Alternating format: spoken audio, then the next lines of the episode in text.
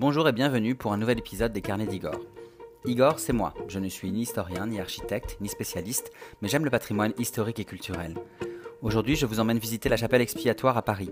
Ce monument commémoratif a été érigé après le Premier Empire en mémoire de Louis XVI et Marie-Antoinette. Il est très peu connu des Parisiens et des touristes et pourtant il se trouve au cœur d'un quartier très fréquenté, le quartier Haussmann.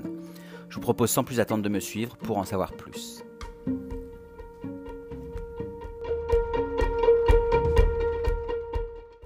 Sommes donc aujourd'hui à Paris, boulevard Haussmann, aux portes de ce qu'on appelle la chapelle expiatoire. Alors au premier abord, quand on arrive au niveau du square Louis XVI, au 29 de la rue Pasquier dans le 8e arrondissement de Paris, on ne soupçonne pas vraiment l'histoire qui se cache derrière les quelques arbres et les murs euh, qu'on aperçoit d'extérieur. En réalité, dans ce jardin se trouve un monument mémoriel qui a été dressé sous la Restauration pour rendre hommage au dernier couple royal de l'Ancien Régime. Je veux bien sûr parler de Louis XVI et Marie-Antoinette, qui ont régné sur le royaume de France de 1774 à 1793. Alors comme vous le savez, le roi et la reine seront exécutés pendant la Révolution française, Louis XVI sera exécuté le 21 janvier 1793 et Marie-Antoinette le 16 octobre 1793. Ils seront donc guillotinés sur l'ex-place Louis XV, qui a été renommée à l'époque la place de la Révolution, avant de devenir la, la place qu'on connaît aujourd'hui sous le nom de la place de la Concorde en 1795.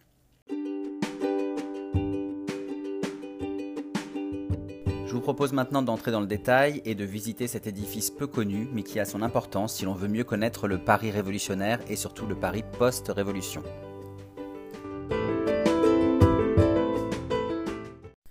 Alors, comme à mon habitude, pour vous situer un peu le contexte, j'aimerais commencer par un peu d'histoire. Il faut savoir qu'en lieu et place de la chapelle expiatoire actuelle se trouvait un petit cimetière paroissial qui a été créé en 1721, le cimetière de la Madeleine. Ce lieu de sépulture est surtout euh, connu pour son rôle pendant la Révolution puisqu'il va accueillir les restes de quelques 1343 victimes de la guillotine euh, révolutionnaire. Mais pour mieux comprendre euh, le contexte encore une fois, je vous propose un point euh, d'histoire un peu plus euh, approfondi. Je vais essayer ici de résumer la période révolutionnaire. Alors c'est complexe, hein, c'est une période qui est qui n'est pas facile à résumer, mais je pense que c'est important pour appréhender la visite de la chapelle de d'en connaître les principaux points. Et puis je pense que même pour votre culture générale, c'est intéressant de savoir comment s'est structurée et articulée cette période révolutionnaire. Alors, déjà, on situe souvent le début de la Révolution française au 14 juillet 1789 et à la prise de la Bastille. C'est souvent ce qu'on nous répète à l'école et puis euh, ce qu'on a en tête. Mais en réalité, tout commence quelques années plus tôt et même sous le règne de, Louis XV, mais là je ne vais pas remonter si loin, ce serait trop long. En fait, depuis le, on va se contenter de parler déjà du règne de, Louis XVI. Euh, depuis le début de son règne, donc en 1774, Louis XVI tente de réformer le pays qui s'endette. Euh, ce déficit va encore s'aggraver évidemment avec l'intervention française dans la guerre d'indépendance des États-Unis contre la couronne anglaise, hein, que, vous connaissez. Je vous rappelle d'ailleurs que cette guerre se finit en 1783 et que la paix est signée le 3 septembre 1783 donc euh, à Paris. Donc euh, le rôle de la France dans cette guerre d'indépendance est, très important. donc voilà, donc Louis XVI va essayer en tête de réduire cette, cette dette française. Alors plusieurs ministres des Finances vont se succéder hein, pour essayer de redresser le pays. Évidemment, il y a Necker, hein, qui est très populaire tout d'abord, puis ensuite le ministre Calonne. Alors tous deux vont s'attaquer euh, aux privilèges et tenter de refondre la fiscalité de manière plus uniforme et plus égalitaire, mais vous l'aurez compris, ils n'y arriveront pas, puisque face aux notables et aux nobles, euh, ils vont avoir des difficultés à imposer leurs réformes. Ces notables et ces nobles vont s'opposer euh, en 1783, et donc la réforme est complètement abandonnée. Ensuite, nous avançons un petit peu, nous sommes en 1787 maintenant. Loménie de Brienne, donc, qui est ce qu'on appelle le principal ministre d'État, hein, c'est notre Premier ministre si vous voulez. Alors Loménie de Brienne va tenter euh, aussi sa chance en réformant le cadre fiscal, mais aussi judiciaire. Alors le Parlement de Paris, qui siège dans le Palais de la Cité au-dessus de la Conciergerie, va euh, évidemment invalider ces réformes euh, judiciaires, puisque ça les concerne directement. le 5 mai 1788, les parlementaires vont s'insurger même contre une réforme de la justice. Le roi va quand même décider d'imposer cette, euh, cette, réforme et donc les parlementaires vont être euh, arrêtés par la garde royale. Alors suite à ces arrestations qui, sont, qui ont lieu à Paris mais aussi en province, hein, comme à Grenoble ou à Troyes par exemple, des manifestations populaires vont avoir lieu, notamment à Paris le 2 août 1788, place Dauphine, donc cette place Dauphine qui se situe à l'arrière du, palais de la Cité, non loin du, du Pont Neuf. Euh, donc le 2 août 1788, le peuple va s'insurger, enfin en tout cas va manifester, puisque une partie de, ce peuple parisien euh, est inquiet face au contrôle de la justice par le pouvoir royal. Donc vous voyez que déjà, Dès 1787-1788, on a cette ébauche euh, de, manifestations, de, colère populaire qui, commence à, monter. Alors passons maintenant à l'année cruciale, à l'année 1789. Alors comme je vous l'expliquais, le contexte social est agité. De leur côté, les trois ordres qui composent la nation euh, vont s'opposer aux réformes de l'impôt que propose le roi.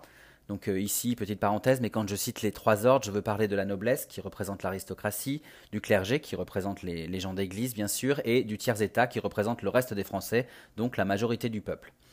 Face à cette opposition, Louis XVI est contraint de convoquer les États généraux qui s'ouvrent le 4 mai 1789 à Versailles. Il s'agit de réunir donc ces trois ordres pour essayer de trouver une solution pour sauver les finances du royaume. Alors ce qui est important ici, c'est que toutes les couches de la société demandent un changement économique ou social, hein, que ce soit euh, euh, évidemment le, tiers-État, et donc le, peuple, mais aussi euh, une partie de la noblesse, une partie du clergé. Enfin voilà, il y, a un vrai remous social à cette époque. Alors comme je vous le disais, les députés du tiers-État sont les plus nombreux. Mais lors des États généraux, le vote est organisé par ordre et non par tête. Donc vous comprendrez que ce mode de scrutin va empêcher le tiers-État de peser face au clergé et à la noblesse, ces deux ordres qui vont évidemment s'opposer à toutes les, propositions que le tiers-État va pouvoir faire. Par ailleurs, euh, chaque ordre a l'habitude de siéger et de débattre séparément pendant les États généraux. Alors le tiers-État va essayer de, faire plusieurs propositions pour changer un peu les choses, hein, que ce soit le mode de vote ou en tout cas le mode de validation des députés ou euh, le mode de, débat. Donc le tiers-État va tout d'abord souhaiter rassembler les députés en une assemblée commune pour plus de cohésion et pour que tous que les trois ordres puissent échanger. Ils vont aussi, euh, les députés du tiers-État, vouloir imposer la vérification des pouvoirs de chaque député et surtout leur légitimité euh, pour siéger dans cette assemblée.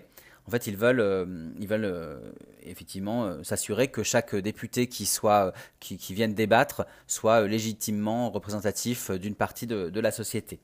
Et puis, ils veulent aussi, ces députés du tiers-État, toujours revoir le mode de vote hein, pour euh, changer ce mode organisé par ordre et le, transformer en un, vote par tête. Euh, donc ils veulent, ils proposent ces, différentes euh, solutions avant de continuer les, débats.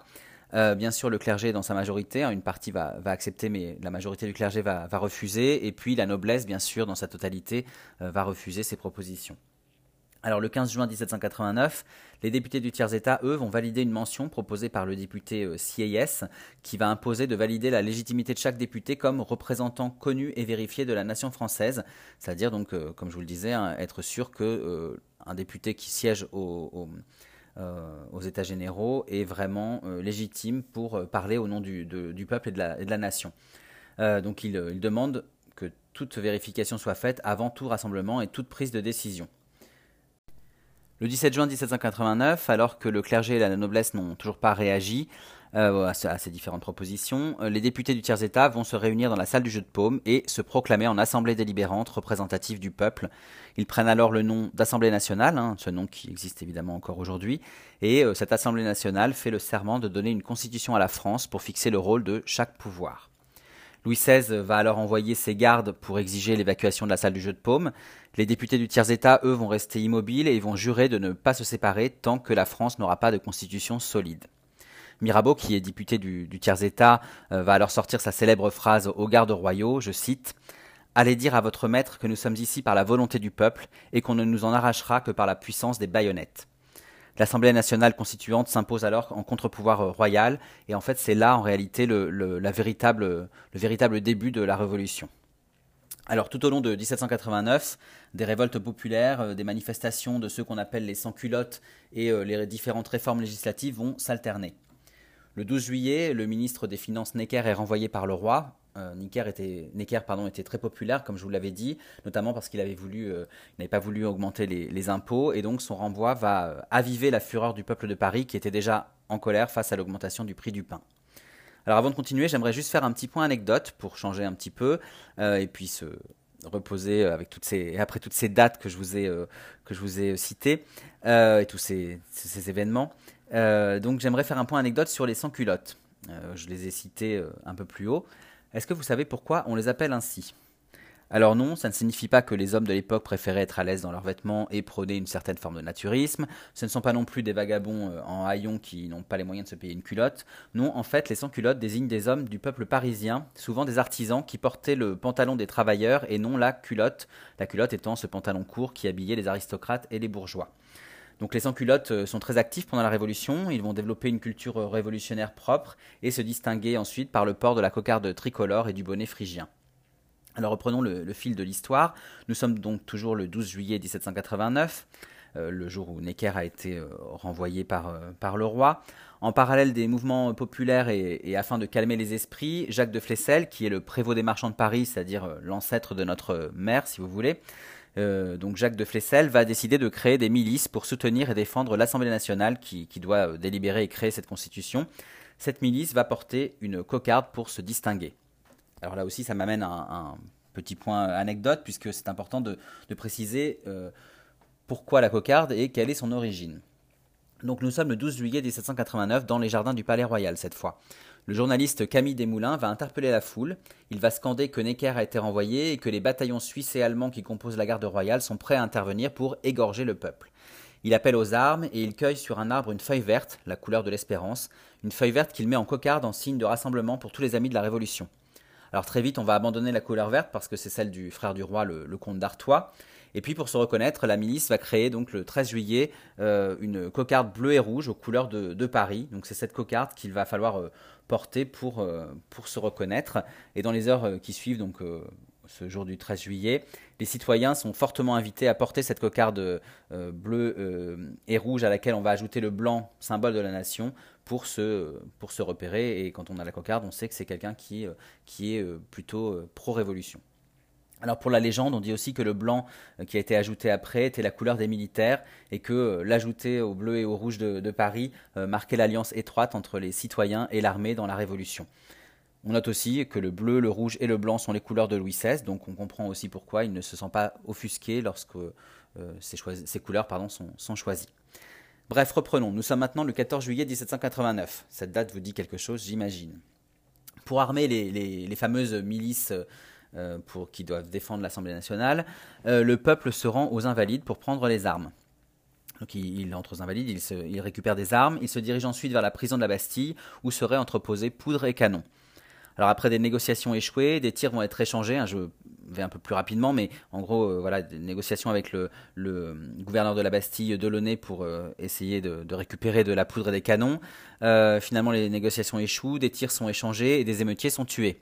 Le peuple va alors euh, forcer euh, les portes, va essayer de forcer les portes euh, de la Bastille. Delaunay, donc le gouverneur de la Bastille, va accepter d'ouvrir en promesse de non-agression de la part des émeutiers. Évidemment, ces derniers, les émeutiers entrent, ils prennent les, armes, ils libèrent les quelques sept prisonniers qui s'y trouvent encore. On voit qu'il y avait vraiment très peu de prisonniers finalement à la Bastille. Ils tuent Delaunay et Jacques de Flessel, qui, vous savez, hein, le, maire de Paris, qui lui est accusé de traîtrise. Les émeutiers vont ensuite promener les, têtes de Delaunay et de Jacques de Fressel sur une pique. C'est vraiment euh, là euh, un, grand moment de, la Révolution française. Le soir, on réveille Louis XVI pour lui apprendre la nouvelle. Et alors là, il pose sa célèbre question à la personne qui, vient le, réveiller. Mais est-ce une révolte? Ce à quoi on lui répond non, sire, c'est une révolution. Donc vous voyez qu'on ça y est, on a vraiment pris conscience qu'il y a quelque chose qui se passe euh, en France et que là, la révolution est bien lancée.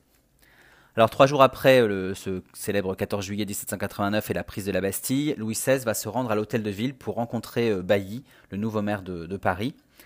Alors Louis XVI, euh, il vient là euh, en toute connaissance de cause, hein. il sait qu'il risque sa peau, il est accueilli par une haie de gardes nationaux et non royaux, qui crient Vive la nation au lieu de crier Vive le roi comme c'était l'habitude. Il garde la tête haute, il est accueilli par Bailly et par Lafayette, le général Lafayette. Euh, Lafayette donc remet à Louis XVI la nouvelle cocarde tricolore. On raconte même qu'il aurait dit au roi que le blanc, euh, couleur des Bourbons, avait été ajouté en son honneur. Hein. Je pense que c'était un moyen de faire accepter le port de la cocarde euh, au, roi. Alors Louis XVI reconnaît timidement, hein, en même temps est-ce qu'il avait le choix, il reconnaît la nomination de Bailly comme maire de Paris et la formation d'une garde nationale et non plus royale, dirigée, elle, par le général Lafayette. Alors, tout ça m'amène à un nouveau point anecdote. Hein. Je, me, demandais si vous étiez sûr de ce qu'on célèbre exactement le 14 juillet, quand on, vous savez, c'est notre fête nationale, bien sûr. Et donc, est-ce que vous croyez qu'on célèbre le 14 juillet 1789 ou pas? Eh bien non, il ne s'agit pas de célébrer l'anniversaire de la prise de la Bastille. En fait, on fait souvent l'erreur, mais il s'agit de commémorer la fête de la Fédération qui s'est tenue le 14 juillet 1790 sur le Champ de Mars, donc un an après la prise de la Bastille. En fait, lors de cette fête, on célèbre la nation unifiée en présence du roi et de la reine qui, eux, prêtent serment à la nation et à la loi, tandis que le peuple prête serment à la nation, à la loi et au roi. Cette fête de la Fédération, elle s'est passée dans un climat d'union tout à fait euh, serein et festif, et c'est cette date qui, célèbre donc l'union de la nation qui sera célébrée comme euh, fête nationale à partir de 1880 sous la Troisième République. Alors bon, poursuivons l'histoire de la Révolution. Nous sommes désormais le 4 août 1789. Oui, on a fait un petit bond en avant. Ce jour-là, l'Assemblée nationale vote l'abolition des privilèges, donc c'est une date très importante. Le 26 août 1789, elle proclame la célèbre Déclaration des droits de l'homme et du citoyen, et à partir de ce moment-là, et c'est très important dans notre histoire, hein, c'est la fin de la société d'ordre qui structurait la, France depuis le Moyen Âge. Nous sommes maintenant le 5 octobre 1789. Euh, cet après-midi-là, une foule de femmes rejointes euh, ensuite par les hommes va quitter Paris pour Versailles. Cette foule, euh, toujours en colère, hein, réclame du pain et réclame surtout le retour de la famille royale à Paris, le retour de la famille royale donc dans sa capitale. Elle exige aussi la ratification de décrets concernant la Constitution et la Déclaration des droits de l'homme par le roi. En fin de journée, une délégation est, reçue par Louis XVI. Hein. Louis XVI promet du pain, il signe les différents décrets et il demande la nuit pour réfléchir à son retour et à celle de sa famille à Paris. Alors on le lui autorise de, réfléchir pendant la nuit. Il passe cette nuit protégé par la garde nationale commandée par le général Lafayette. Mais le matin du 6 octobre, vers 5 heures, des manifestants virulents et, aussi un peu avinés vont lancer l'assaut sur le palais. Alors je ne vous détaille pas tous les rebondissements de cette nuit cruciale parce qu'il euh, y a eu des, la, reine a essayé de rejoindre le roi, enfin ça a été assez compliqué. Euh, j'avais fait un, petit post spécifique sur mon compte Instagram, justement un post anecdote sur, euh, que je raconte aussi sur ma chaîne YouTube euh, à ce sujet, donc je vous invite à, vous y rendre. donc nous sommes donc le, 6 octobre au matin, la, foule rentre dans le, palais. Et les, les, esprits vont finir par se calmer à l'arrivée de Lafayette. Il y a quand même eu deux gardes qui se sont fait tuer.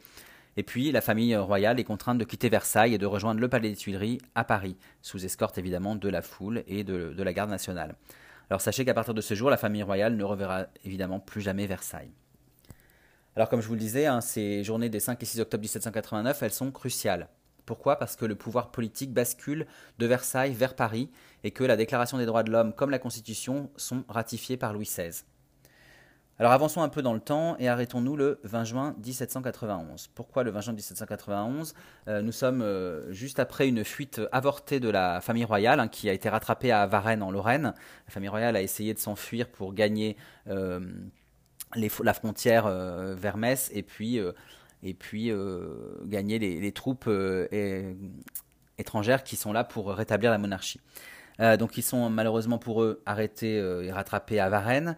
Euh, et les conséquences de cette fuite vont être évidemment euh, énormes, hein, puisque l'image du roi auprès du peuple est complètement ternie et que la relation de confiance est totalement rompue.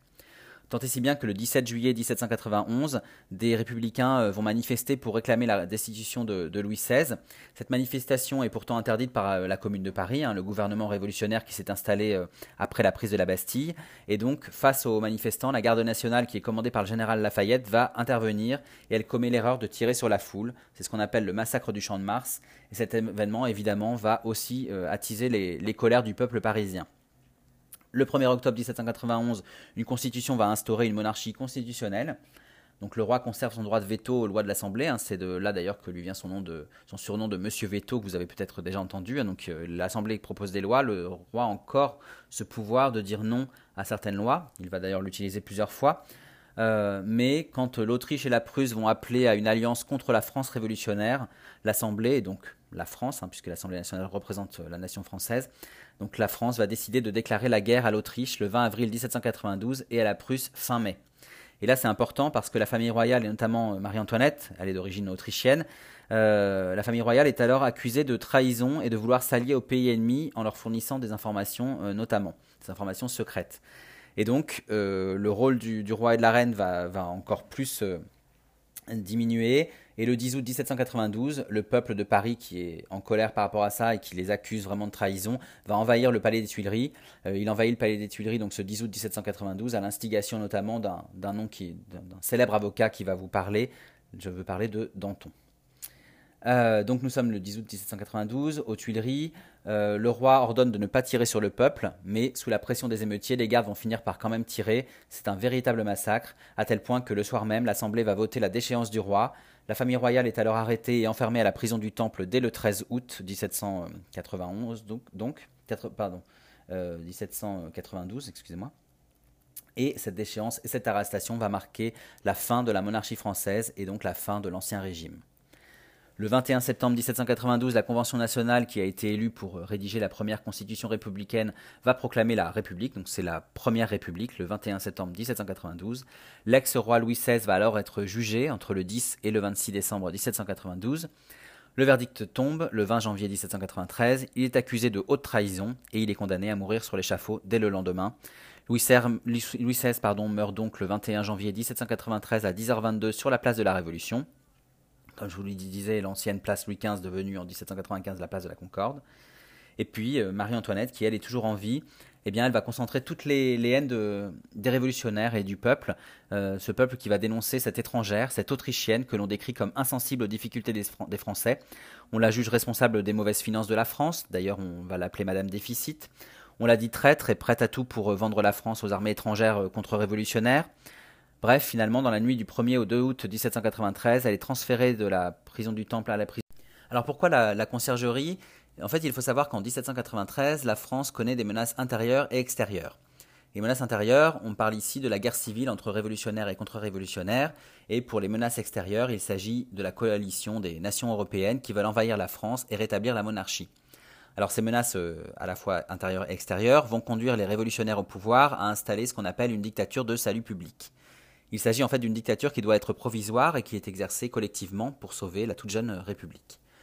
C'est alors le début de ce qu'on appelle la terreur, avec l'instauration d'une justice d'exception, c'est-à-dire une justice dérogatoire au droit commun qui doit permettre de juger les actes de ceux qui menacent la République. L'outil principal de cette justice d'exception, c'est le tribunal révolutionnaire qui est situé dans le palais de la Cité au-dessus de la conciergerie, qui, elle, la conciergerie, abrite une prison. On appellera plus tard cette période entre le printemps donc 1793 et le printemps 1795 la terreur. C'est cette période durant laquelle on juge et on condamne sans concession les ennemis de la liberté et de la révolution. Des accusés qui meurent souvent sous le couperet de la guillotine, hein, même si on dénombre quand même plus d'un tiers des condamnés qui échappent euh, à la mort. Euh, et, donc à tour à tour, on, euh, on peut être accusé et accusateur, enfin plutôt accusateur, puis ensuite accusé. Alors revenons à Marie-Antoinette, elle est donc à la conciergerie. Le 3 octobre 1793, elle va commencer, euh, son procès va commencer devant le, tribunal révolutionnaire. Trois chefs d'accusation sont avancés collusion avec l'Autriche, dépenses excessives et opposition à la Révolution. Ces avocats sont Claude euh, Chauveau-Lagarde et Guillaume Alexandre Tronçon du Coudray. Ce sont des avocats euh, réputés, hein, mais le problème c'est qu'ils n'auront que deux jours pour se préparer, et même s'ils demandent un peu plus de délai, ils n'en auront pas le droit, donc ils n'ont que deux jours pour préparer le jugement de la reine.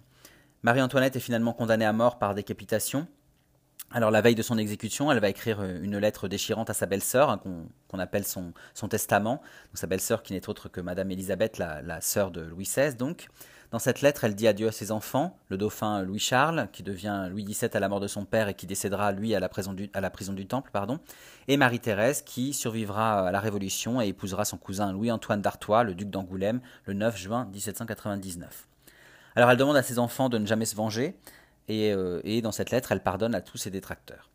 Finalement, le 16, octobre, pardon, 1793, à 10h du matin, on va lui lire sa sentence, on lui coupe les cheveux, on l'habille d'une simple chemise blanche et elle monte dans une simple charrette, les mains liées dans le dos par le célèbre bourreau Samson. Alors pour Louis XVI, on avait accepté euh, qu'il soit en habit et qu'il soit transporté en carrosse. Pour Marie-Antoinette, on ne fait aucune concession. Le comédien euh, Gramont, qui va suivre le cortège, est payé pour l'insulter et haranguer la foule tout au long du trajet jusqu'à la place de la Révolution.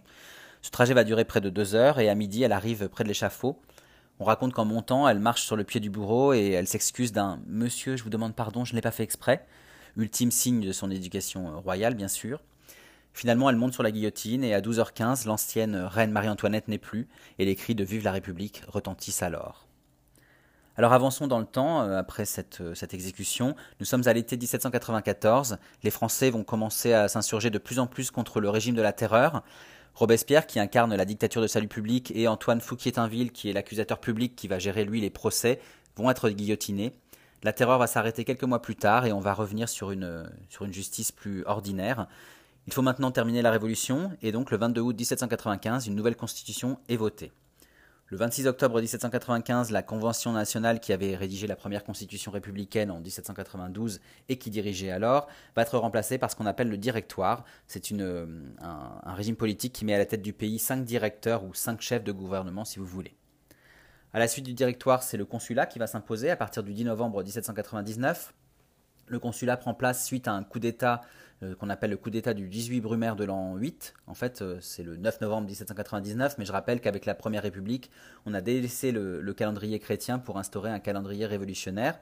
Donc ce 9 euh, novembre 1799, si vous voulez, ou 18 Brumaire de l'an 8, un coup d'État a lieu. Le général Napoléon Bonaparte est l'un des principaux protagonistes de ce coup d'État. Il va devenir premier consul et le reste jusqu'à la proclamation du Premier Empire le 18 mai 1804 il devient alors Napoléon Ier, l'empereur des Français de 1804 à 1815. Alors après le Premier Empire, va suivre la période de la Restauration avec le retour de deux rois euh, de France sur le trône. Ce sont les frères de Louis XVI qui s'étaient exilés, Louis XVIII qui va régner de 1814 à 1815, puis ensuite de 1815 à 1824, parce qu'en fait en 1815 euh, Napoléon va, revenir et puis euh, avant d'être de nouveau, de nouveau avant d'abdiquer de nouveau et d'être exilé, et donc euh, Louis XVIII va régner de 1814-1815 à 1824, et ensuite Charles X, euh, son frère, va régner de 1824 à 1830. Cette période est appelée la Restauration puisque c'est un retour à la dynastie des, Bourbons de l'Ancien Régime. C'est sous cette période qu'est érigée d'ailleurs la chapelle expiatoire. C'est pour ça que j'ai voulu euh, remonter jusque-là. Alors revenons maintenant à notre visite. À leur mort en 1793, Marie-Antoinette et Louis XVI vont être enterrés dans une fosse commune au cimetière de la Madeleine dont je vous parlais en introduction. À la Restauration, lorsque le comte de Provence, donc le frère de Louis XVI, va monter sur le trône en 1814 et devenir Louis XVIII, il va décider de réhabiliter le règne de son frère et de sa belle-sœur, donc Louis XVI et Marie-Antoinette. Il fait tout d'abord transférer les dépouilles de Louis XVI et de Marie-Antoinette à la basilique de Saint-Denis, où reposent tous les rois depuis Dagobert Ier, qui a lui régné de 629 à 639. Donc vous voyez que c'est une vraie euh, tradition. Euh, il fait également de la conciergerie l'un des principaux lieux de mémoire royaliste en créant une chapelle expiatoire en lieu et place de la cellule de Marie-Antoinette. Et enfin, Louis XVIII va décider d'aller plus loin pour raviver la mémoire de la famille royale et sur le cimetière de la Madeleine, il va faire édifier une chapelle expiatoire en souvenir de Louis XVI et de Marie-Antoinette. Cette chapelle de style néoclassique est construite par l'architecte François-Léonard Fontaine. La première pierre va être posée le 21 janvier 1815, à la date anniversaire de la mort de, Louis XVI, donc, et la chapelle, expiatoire est finalement achevée en 1826 sous le règne du second frère de Louis XVI, le comte d'Artois, qui devient Charles X de 1824 à 1830. Pour rappel, en juillet 1830, après trois jours d'une nouvelle révolution, Charles X donc, va abdiquer en faveur de son cousin euh, Louis-Philippe d'Orléans alors euh, c'est la fin de, la, restauration, et dès la fin de cette restauration, la chapelle expiatoire va être controversée, bien sûr. En fait, ce monument euh, apparaît comme le symbole de l'Ancien Régime, il va devenir un enjeu politique, et il va être plusieurs fois menacé de destruction. Mais les choses vont changer quand, après une ultime révolution en, 1848, pardon, Louis-Napoléon Bonaparte, le neveu de Napoléon Ier, va être élu président de la République.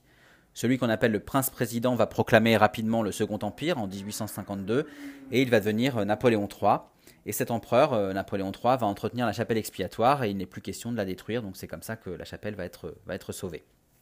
L'édifice va ensuite être classé au monument historique en 1914 et à partir de ce moment-là, il ne sera plus menacé.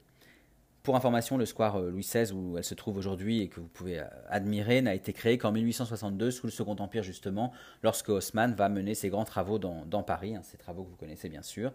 Euh, à l'origine, en fait, la chapelle se trouvait dans un petit jardin plutôt romantique, le romantisme étant un courant qui était quand même plus présent effectivement sous la Restauration notamment.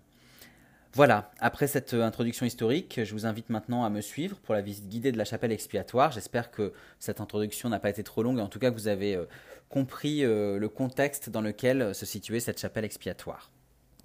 Alors, nous commençons notre visite dans le square Louis XVI. Nous sommes face à l'entrée d'un bâtiment qu'on appelle le pavillon. Et en fait, ce pavillon marque le début d'un parcours de visite qui est conçu comme un cheminement solennel jusqu'au cœur de la chapelle. C'était prévu vraiment dans ce sens. Hein. Donc nous sommes sur les marches euh, à l'entrée du pavillon. De là, on ne voit pas encore la chapelle expiatoire en question.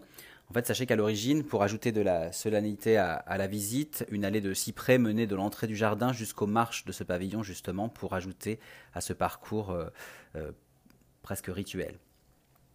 Donc on est maintenant face à l'entrée de, enfin face à la porte de, ce pavillon. C'est une porte monumentale. Elle rappelle celle des temples antiques. ce rappel à l'Antiquité, vous allez voir, on va le, retrouver régulièrement euh, lors de notre visite.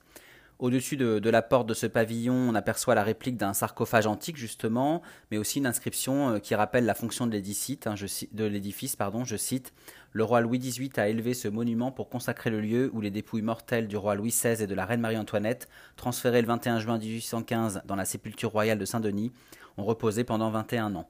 Il a été achevé la deuxième année du règne du roi euh, Charles X, l'an de grâce 1826. Voilà, donc tout est dit dans, euh, ce texte. Pénétrons maintenant dans le vestibule. C'est là pour information qu'on prend son billet. Alors l'intérieur de ce vestibule, il est décoré de, guirlandes sculptées euh, et des, monogrammes de, Louis XVI et, de Marie-Antoinette entremêlés. Ce vestibule, il ouvre sur le jardin intérieur de la chapelle. Alors nous descendons quelques marches pour y pénétrer. Euh, vous verrez d'ailleurs si vous y allez que c'est un lieu euh, assez petit et enfin ce jardin est, est très calme. On oublie presque qu'on est à quelques mètres du boulevard Haussmann. En réalité, on est directement transporté dans une certaine solennité apaisante. D'ailleurs, c'est certainement l'effet souhaité par euh, Louis XVIII hein, quand il a commandé cette chapelle, euh, j'imagine. Alors nous sommes maintenant face à une allée bordée de rosiers et de fleurs blanches. Euh, dans ce jardin, en fait, cette allée, elle est, centrale, elle mène tout droit du vestibule jusqu'à la chapelle expiatoire. Et il faut savoir que cette partie centrale du jardin, elle est appelée le Campo Santo. Alors pourquoi elle est appelée le Campo Santo? En fait, c'est un jardin qui est surélevé et qui est constitué de la terre tamisée de l'ancien cimetière. Vous voyez qu'ici, tout rappelle l'histoire de ce lieu, euh, cimetière, ensuite lieu de sépulture de Marie-Antoinette et de Louis XVI, et puis enfin lieu de commémoration. Alors on est dans ce, dans ce jardin, on est sur le Campo Santo, et autour de cette cour euh, fleurie, on va trouver ce qu'on appelle des cénotaphes qui vont clôturer l'espace. Alors des cénotaphes, j'imagine que vous ne savez pas forcément ce que ça veut dire, donc c'est le moment, je pense, d'un petit point anecdote. Eh bien c'est très simple, un cénotaphe, c'est un monument euh, funéraire vide. Fait, c'est un monument funéraire vide qui est élevé à la mémoire d'une personne ou d'un groupe de personnes. Et donc, contrairement au mausolée qui contient, lui, euh, le ou les corps des défunts, le cénotaphe est en fait un édifice uniquement mémoriel. Voilà, vous en savez un petit peu plus. Vous allez voir qu'on va faire pas mal de découvertes de mots comme ça euh, d'architecture euh, lors de notre visite. Donc ici, on va donc trouver sur les côtés de la chapelle et du jardin une dizaine de tombes vides, une dizaine de cénotaphes qui vont marquer les limites de l'ancien cimetière. Ces cénotaphes, ont été construits en souvenir des gardes suisses qui ont défendu la famille royale lors de l'attaque du palais des Tuileries le 10 août 1792. Vous savez, je vous en ai parlé un peu plus, euh, un peu plus tôt euh, dans ce podcast. Alors au-dessus de chaque stèle de, ces cénotaphes, on va observer un sablier ailé qui symbolise euh, la fuite du temps. On trouve aussi des décors de pavots qui, eux, symbolisent le repos éternel. Et enfin, des branches de cyprès qui vont évoquer le deuil. Alors nous avançons maintenant dans l'allée centrale et nous arrivons devant la chapelle expiatoire à proprement parler. Nous sommes sous le péristyle, c'est-à-dire cette galerie de colonnes qui marque l'entrée de la chapelle. Et avant d'aller plus loin, puisque nous sommes face au monument, j'aimerais vous parler un peu de son architecture justement. Alors comme je vous le disais, la chapelle expiatoire, elle a été construite par l'architecte Pierre-François Léonard Fontaine, qui est né en 1762 et qui est mort en 1853. Alors pour votre information, auparavant, cet architecte de renom hein, avait collaboré à des projets pour les architectes de Napoléon Ier notamment. Napoléon étant l'ennemi juré de Louis XVIII, c'est assez surprenant que le roi ait décidé de, de faire appel à Fontaine pour, euh, pour, euh, pour ce monument, mais euh, il faut savoir que Fontaine devait très bien travailler puisqu'il devient l'architecte officiel de Louis XVIII. Alors à la demande de, de, ce nouveau roi, Fontaine va ériger un édifice singulier avec un plan en forme de croix grecque. Cette œuvre architecturale, en fait, elle est assez complexe et je vais essayer de vous, détailler un peu tout ça. Donc on est sur un monument au style néoclassique hein, qui emprunte à l'Antiquité romaine, mais aussi au Moyen Âge ou encore à la Renaissance. Par exemple, comme au Panthéon de Rome, hein, le plan de la chapelle est centré, c'est-à-dire qu'il est organisé autour d'un point central sous la coupole qui couvre l'ensemble de l'édifice. Le décor de la façade va rappeler l'architecture antique avec un entablement composé d'une architrave lisse. Alors là, euh, ok, je vous ai perdu, je pense. Je vais utiliser pas mal de termes architecturaux que je ne connaissais pas moi-même, que j'ai découvert en, visitant la, chapelle expiatoire. Alors j'espère que je serai assez clair dans mes explications parce que comme je vous le dis en introduction, je ne suis pas euh, architecte. Mais donc voilà, donc l'entablement, qu'est-ce que c'est? Ben, L'entablement, c'est une partie euh, horizontale qui est supportée par des colonnes, et c'est cette partie que l'on va retrouver sur la façade de la chapelle justement. Cet entablement, il est composé de ce qu'on appelle un architrave, un architrave pardon, lisse. Qu'est-ce qu'un architrave? Une architrave même. L'architrave, en fait, c'est la partie de l'entablement qui se trouve juste au-dessus des colonnes. Ici, cette architrave, elle est lisse et elle s'accompagne d'une frise qu'on appelle dorique. Allez hop, un, nouveau mot euh, peu connu des non-initiés. Donc sans entrer dans les détails, euh, et dans des détails architecturaux compliqués, une frise dorique, c'est une frise formée d'une alternance de triglyphes et de métopes. Là j'ai un petit sourire parce que je me dis que j'ai perdu tout le monde.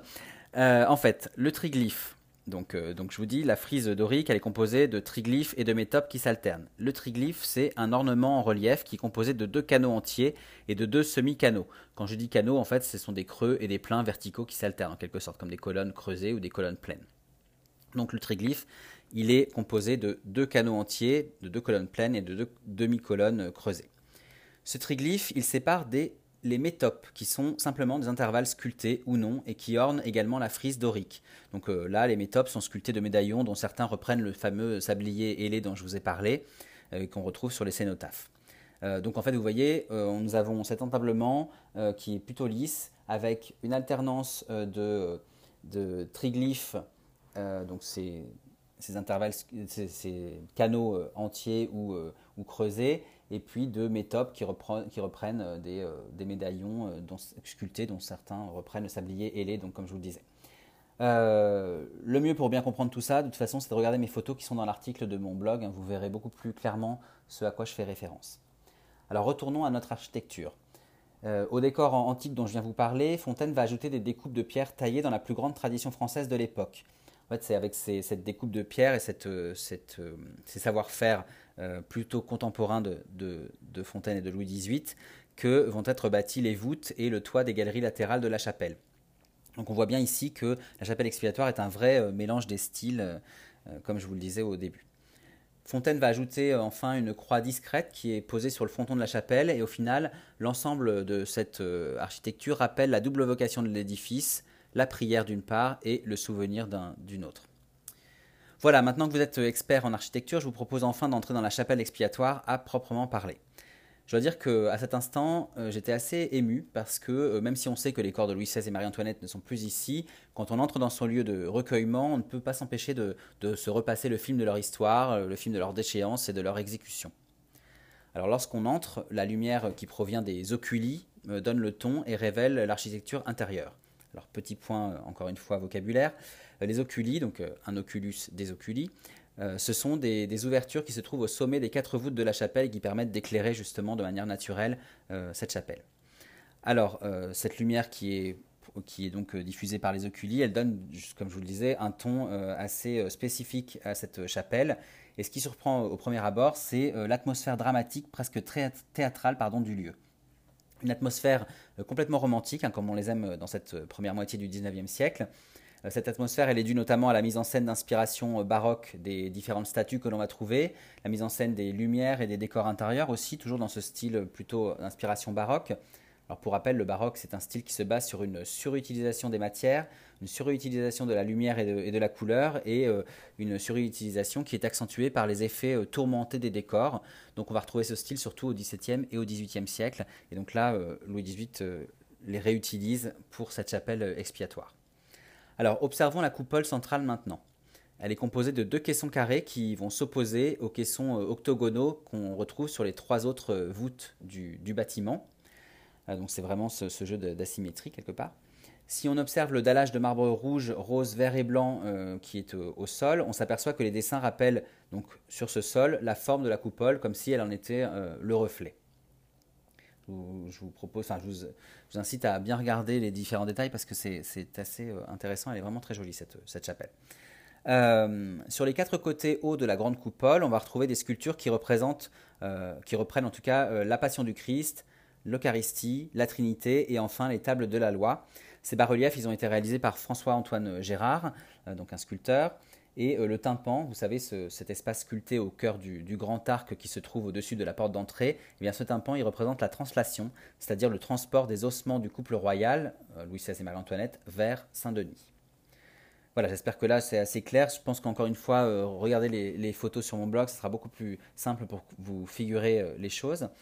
Alors quand on pénètre dans la chapelle, euh, dans la chapelle hein, face à nous, on va, on va trouver sous une des trois voûtes secondaires, donc il y a la voûte principale hein, avec la coupole, et puis ensuite trois voûtes secondaires. Donc sous cette voûte qui est face à nous, on va observer un hôtel qui est situé sur une estrade. En fait, cet hôtel, c'est un lieu de célébration et de prière qui sert notamment à la commémoration des célèbres défunts royaux. Alors sachez que la chapelle, elle est euh, désacralisée maintenant. Il n'y a que euh, à, la, à, la, date anniversaire de la mort de Louis XVI que euh, certains sont autorisés à venir y commémorer, y célébrer une messe.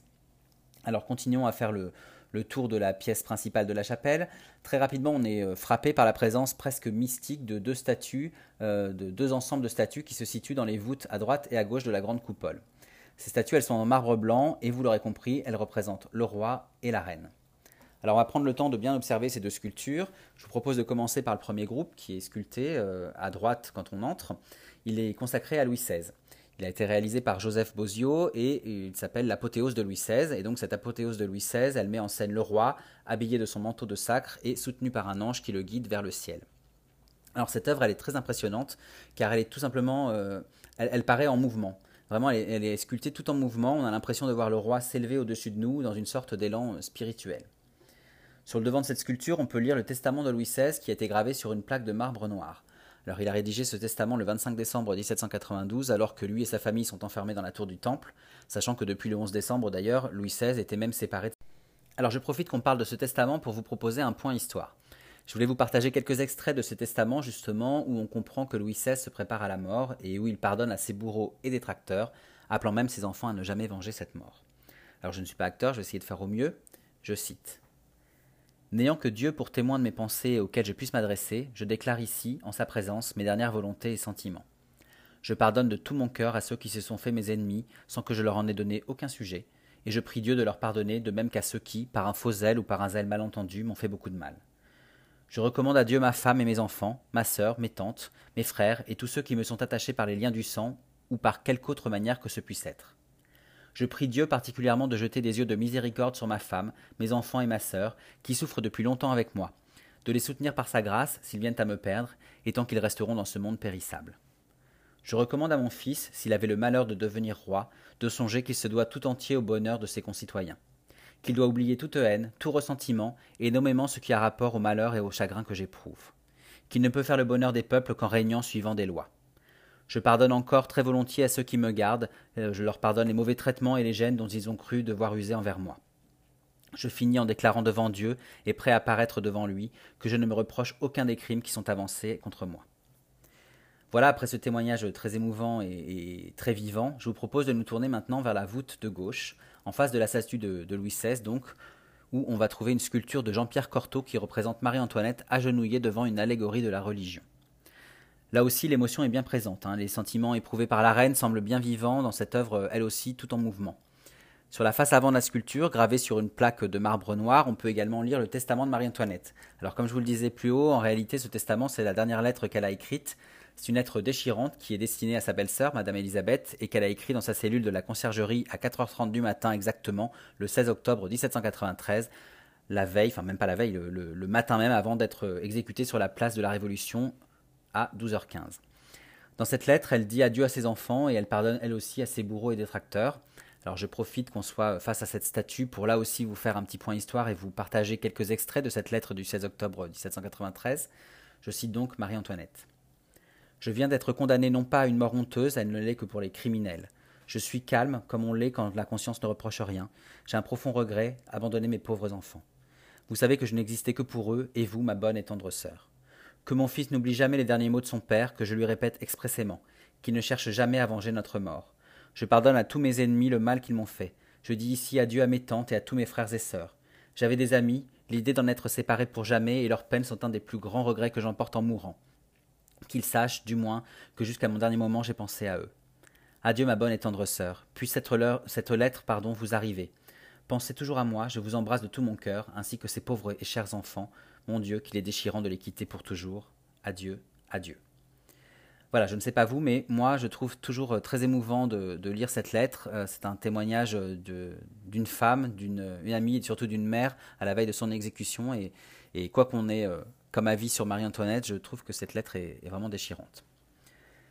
Alors revenons, après ces moments un peu plus euh, émouvants et plus euh, personnels, revenons à notre visite. Donc les deux œuvres représentant le roi et la reine que l'on vient de voir ont été offertes par la duchesse d'Angoulême. Elles ont été installées du coup euh, entre 1834 et 1835, c'est-à-dire après la période de restauration et donc après la chute des derniers Bourbons. Et alors justement, ça me fait soulever une question, qui est donc cette généreuse donatrice, cette duchesse d'Angoulême qui tient tant au couple royal disparu? Je ne sais pas si vous le savez, mais en fait, c'est tout simplement Marie-Thérèse de France, celle qu'on appelait Madame Royale, qui n'est autre que la fille de Louis XVI et Marie-Antoinette et qui a survécu à la prison du Temple et à la Révolution. Alors, puisqu'on parle de Marie-Thérèse, je ne peux pas ne pas vous proposer un point histoire et un bref retour sur la vie de celle qu'on appellera l'orpheline du Temple. En effet, c'est un fait souvent euh, méconnu des Français, mais la fille aînée de Louis XVI et Marie-Antoinette a bien survécu à la Révolution. Marie-Thérèse Charlotte de France, dite Madame Royale, née à Versailles le 19 décembre 1778. Celle que Marie-Antoinette surnomme Mousseline, en écho à cette jolie euh, chevelure blonde et légère. Elle va même aller jusqu'à l'appeler Mousseline la sérieuse par rapport à son caractère aussi.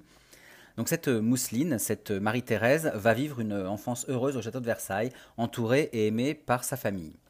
Ça, bien sûr, c'est avant de connaître le traumatisme de la Révolution, cette révolution qui va lui enlever ses repères, bien sûr, mais qui va aussi l'emprisonner avec ses parents à la tour du Temple et qui va les guillotiner, donc ses deux parents, alors qu'elle n'a que 15 ans, en 1793.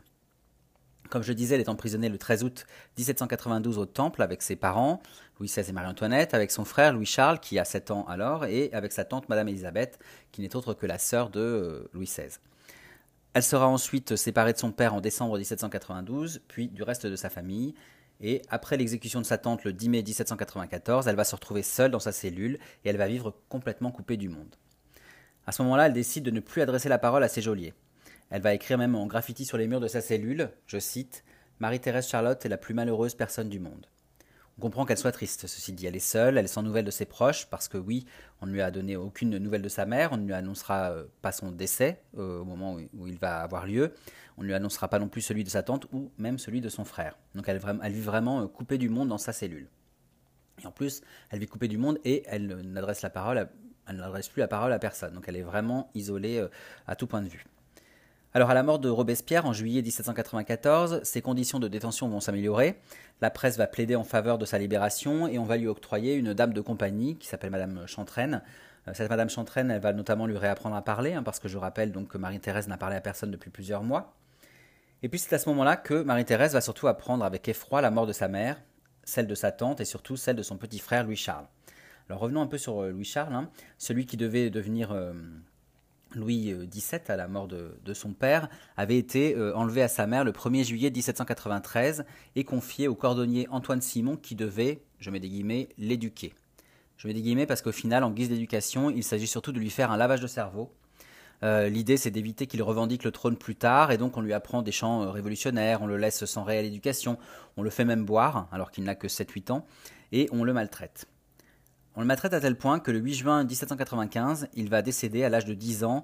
Euh, alors il décède des complications de la tuberculose, mais enfin il a, attrapé la, tuberculose et, euh, il est dans un état euh, de santé dramatique parce qu'on l'a laissé aussi comme ça dormir presque à même le sol. Alors Marie-Thérèse a perdu ses proches, hein, ses parents, son frère et sa tante. Celle qu'on appelle désormais l'orpheline du Temple va devenir célèbre, et puis l'opinion publique va être touchée par son sort et on va la libérer. Finalement, elle va servir de monnaie d'échange en fait contre des prisonniers français détenus en Autriche. Et le jour de ses 17 ans, le 19 décembre 1795, elle quitte sa prison du Temple pour gagner la cour de Vienne où se trouve la famille de sa mère. Je rappelle que Marie-Antoinette était archiduchesse d'Autriche. Alors une fois exilée, elle va voyager dans les cours européennes. En 1799, elle, 99, pardon, elle finit par épouser son cousin Louis-Antoine d'Artois en Lettonie. Louis-Antoine, c'est le fils du comte d'Artois, le frère de Louis XVI qui deviendra Charles X en 1824. Et donc par son mariage, Marie-Thérèse devient duchesse d'Angoulême. Alors, après la chute du Premier Empire en 1814, la restauration de la monarchie euh, va s'instaurer et donc elle va pouvoir revenir en France. Son oncle Louis XVIII, qui était euh, comte de Provence et le, deuxième frère de, de, Louis XVI, va monter sur le trône. Charles X va succéder à Louis XVIII en 1824 et son fils Louis-Antoine devient donc dauphin de France. Et donc par conséquent, c'est une ironie de, l'histoire, Marie-Thérèse devient alors dauphine et prétendante au trône de France. Elle, pourrait, euh, si euh, Charles X décède, devenir reine de France, comme l'a été sa mère Marie-Antoinette il y a quelques années. Malheureusement pour elle, en juillet 1830, Charles X est obligé d'abdiquer face à une nouvelle révolution. La branche cousine des Bourbons, les Orléans, arrive au pouvoir. Louis-Philippe Ier devient roi des Français, Marie-Thérèse, Charles X et toute la cour s'exilent en Angleterre, puis en Écosse, avant de s'installer à partir d'octobre 1832 au château de Prague. En mai 1836, euh, toute cette cour émigre dans le palais euh, Koronini-Kronberg à Göritz. Göritz qui est une ville euh, autrichienne à l'époque, mais qui est aujourd'hui italienne, hein, elle s'appelle maintenant Gorizia. Alors l'ex-roi Charles X va lui décéder le 6 décembre 1836. En 1843, Marie-Thérèse va s'installer au château de Frosdorf près de près de Vienne, et puis elle va y mourir sans enfant le 19 octobre 1851, à près de 73 ans.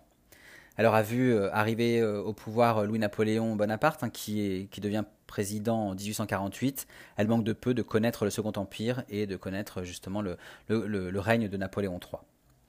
Alors, Marie-Thérèse va être inhumée dans un monastère franciscain, alors là j'ai un peu de mal à prononcer, à Kostanjevica. Je ne suis pas sûr de la prononciation. Aujourd'hui, ça s'appelle Nova euh, Gorica en, Slovénie.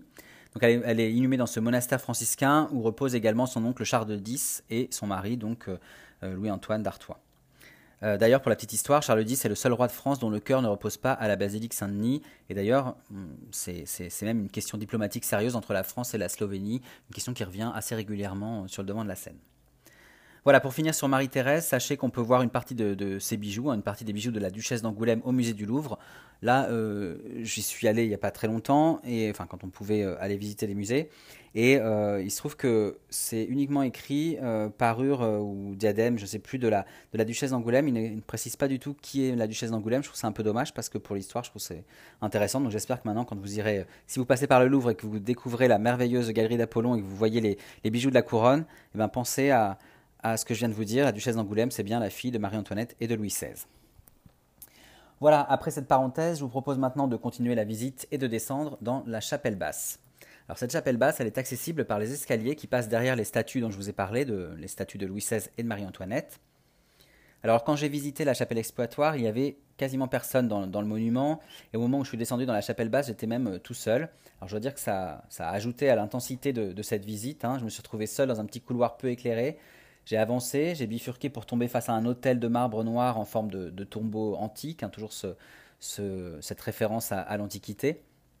Et puis au-dessus de cet hôtel, on trouve un, vitrail circulaire qui est assez simple, coloré, euh, mais qui, est juste, qui est la seule en fait source de lumière de cette chapelle basse, et donc ça, ça apporte juste ce qu'il faut de lumière pour donner à ce lieu encore plus de solennité, euh, cette solennité qui doit évidemment incarner.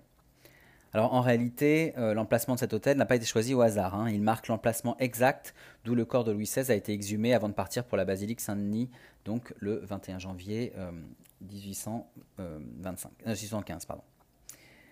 Si vous regardez bien les murs qui encadrent cet hôtel, vous verrez aussi qu'ils contiennent des ossuaires.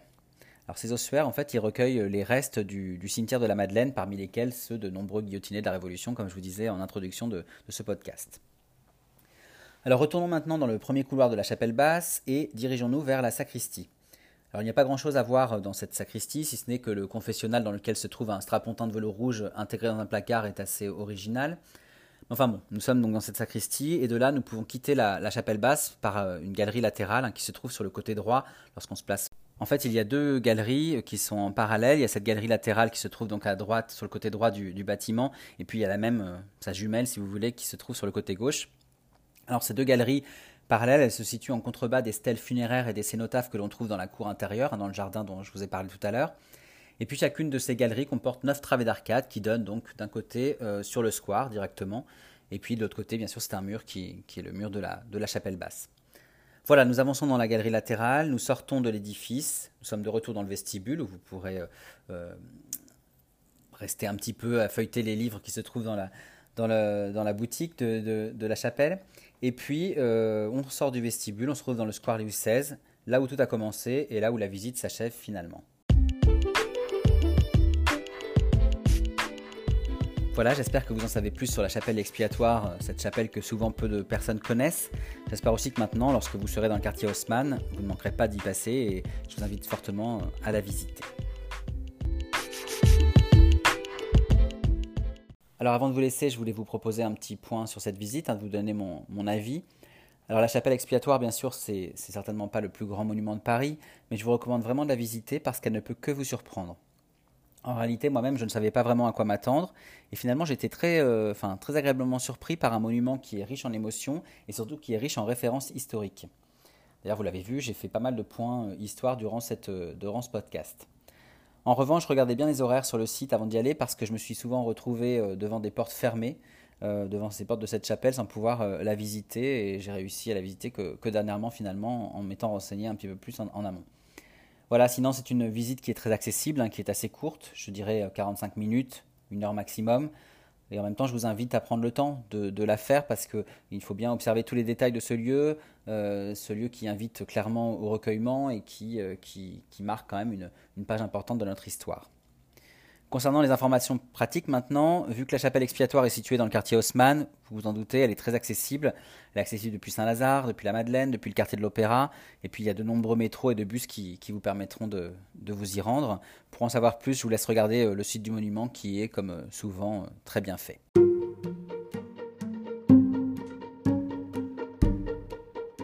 Voilà, merci beaucoup pour votre écoute. J'espère que ce podcast vous a plu. N'hésitez pas à consulter l'article dédié à la chapelle expiatoire qui se trouve sur mon blog lescarnedigore.fr. Ça vous permettra de mettre des images sur mes paroles. Pour ma part, je vous donne rendez-vous pour découvrir d'autres lieux d'histoire et de culture très prochainement. Et d'ici là, n'hésitez pas à vous rendre sur mon blog, donc, mais aussi sur mes comptes Facebook et Instagram ou encore sur ma chaîne YouTube pour suivre mes actualités à travers mes photos, mes vidéos et diverses anecdotes historiques. Je vous dis à très bientôt.